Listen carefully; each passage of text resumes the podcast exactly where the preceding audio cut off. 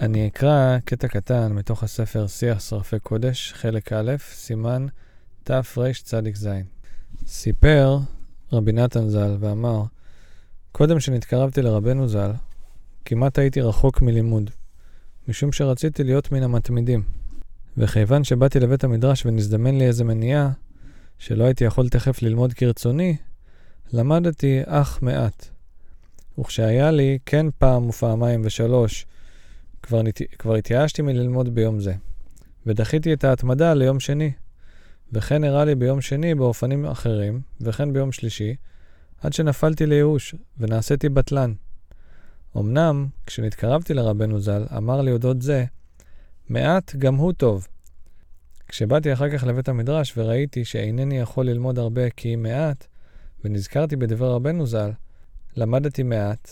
אחר כך אמרתי לעצמי, אלמוד עוד מעט, ולמדתי עוד מעט. ועם מעט ועוד מעט נעשיתי מתמיד.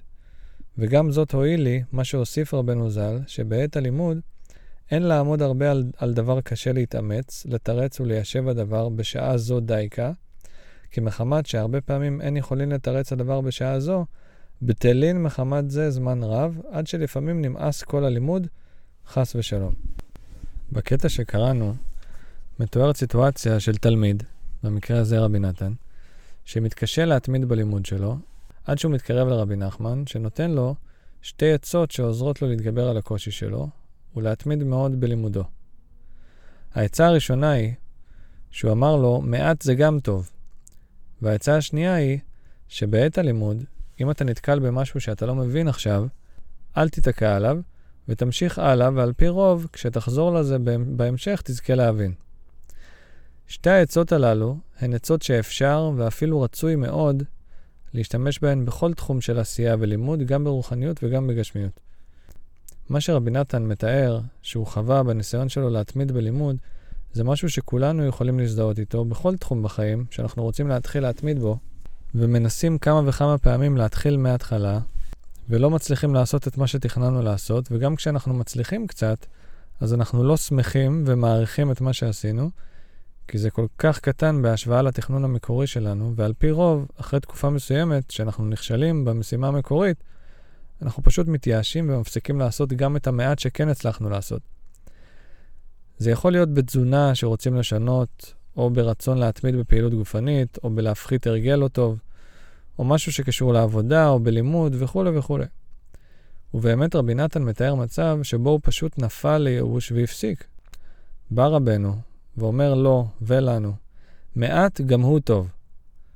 למי רבנו עונה כשהוא אומר מעט גם הוא טוב? התשובה היא שרבנו מכוון את התשובה שלו ליצר הרע שלנו, שאומר לנו, מעט זה לא שווה. ואם לא הצלחת לעמוד בכל היעדים שהצבת לעצמך, נכשלת. ואם אין לך הספק משמעותי, זה לא שווה כלום. מעט זה לא טוב. בכלליות, אם אנחנו רוצים לזהות מה היצר הרע שלנו אומר לנו, בכל נושא, כדאי לראות מה רבי נחמן אומר בנושא הזה, ופשוט לומר את ההפך. ונקבל את דברו של היצר הרע. אז רבי נתן, בקטע שקראנו, שוב מתקשה בלימוד, ואז נזכר בדברי רבנו שגם מעט זה טוב, והוא מצליח ללמוד קצת, ועוד קצת, ועוד קצת, עד שהוא נעשה מתמיד גדול מאוד. הצדיק, כדרכו, יודע בדיוק את כל דרכי היצר הרע, ויודע איך הוא משתמש ברצונות הטובים שלנו לצמוח ולגדול, בשביל לייאש אותנו לגמרי.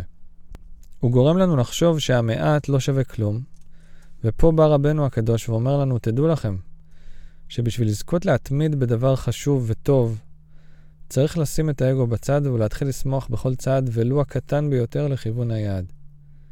על פי רוב, דברים טובים לוקחים זמן, והרבה סבלנות של התמדה והסתפקות במועט, בכוונה מאת השם, כדי לבנות בנו ענווה, וכדי שלא נתגאה כשנשיג אותם. הרי אם כל דבר טוב שהיינו רוצים להשיג, היינו משיגים בקלות, היינו מתמלאים בגאווה ואומרים, כוחי ועוצם ידי עשה לי את החיל הזה. ודווקא ההמתנה הארוכה והסבלנות לשמוח ולהסתפק בכל ניצחון הכי קטן בדרך אל המטרה, מולידה בנו ענווה והערכה אדירה לאותו הדבר שאנחנו רוצים להשיג, וכך לא ניקח אותו כמובן מאליו. ונסיים עם העצה השנייה, שמתקשרת בצורה נפלאה לעצה הראשונה, ומחזקת אותה. שרבנו אומר לרבי נתן, שכשהוא מגיע לחלק בלימוד שהוא לא מבין, אל תיתקע יותר מדי זמן בלנסות להבין, ותמשיך הלאה בלימוד, ובהמשך הדברים יתבהרו. כך גם בחיים, הרבה פעמים אנחנו לא מצליחים להבין איזה משהו שלילי שקרה לנו, למה הוא קרה, או למה עוד לא קרה משהו טוב שאנחנו מצפים לו כבר הרבה זמן, וזה גורם לנו להיתקע על זה ולנסות להבין בשכל למה זה קורה.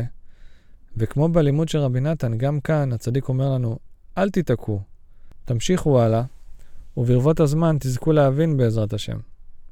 בשיחה פעם שהייתה לי עם הרב ארז משה דורון, אחד המשפיעים בברסלב, הוא סיפר לי שפעם מישהו ביקש ממנו לתאר את הדרך של רבי נחמן בשלוש מילים. אז הוא חשב רגע, ויצא לו ברגע של השראה משמיים את המילים הבאות: הכל בסדר, תמשיך. נשתמע בפרק הבא, בשורות טובות.